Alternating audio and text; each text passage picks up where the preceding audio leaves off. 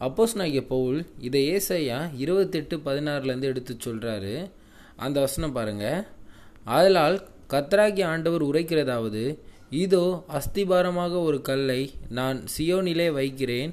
அது பரீட்சிக்கப்பட்டதும் விலையேற பெற்றதும் திட அஸ்திபாரம் உள்ளதுமான மூளை கல்லாயிருக்கும் விசுவாசிக்கிறவன் பதறான். நம் ஆண்டவராகிய இயேசு கிறிஸ்துவை விசுவாசிக்கிறவன் பதறான்.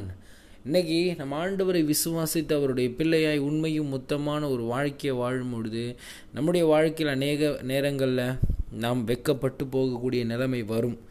நிறைய நேரங்களில் மனுஷங்க நம்மளை தாழ்த்தி நம்மளை ஒன்றும் இல்லாதவர்களாய் காட்டக்கூடிய நிலைமை வரும். ஆனால் நம் தேவன் நம்ம எல்லார் மத்தியிலும் உயர்த்தக்கூடியவராக இருப்பார். ஏன்னா கர்த்தராகிய ஆண்டவரை விசுவாசிக்கிறவனேவனோ அவன் வெக்கப்படுவது இல்லை.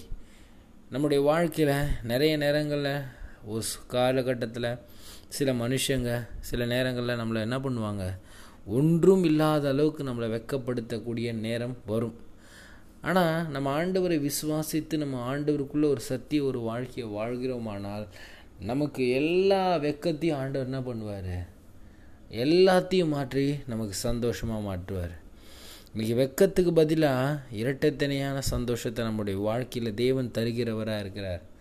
அதற்கு நம்முடைய வாழ்க்கை ஆண்டவரை விசுவாசித்து வாழக்கூடிய ஒரு வாழ்க்கையாக இருக்கணும்.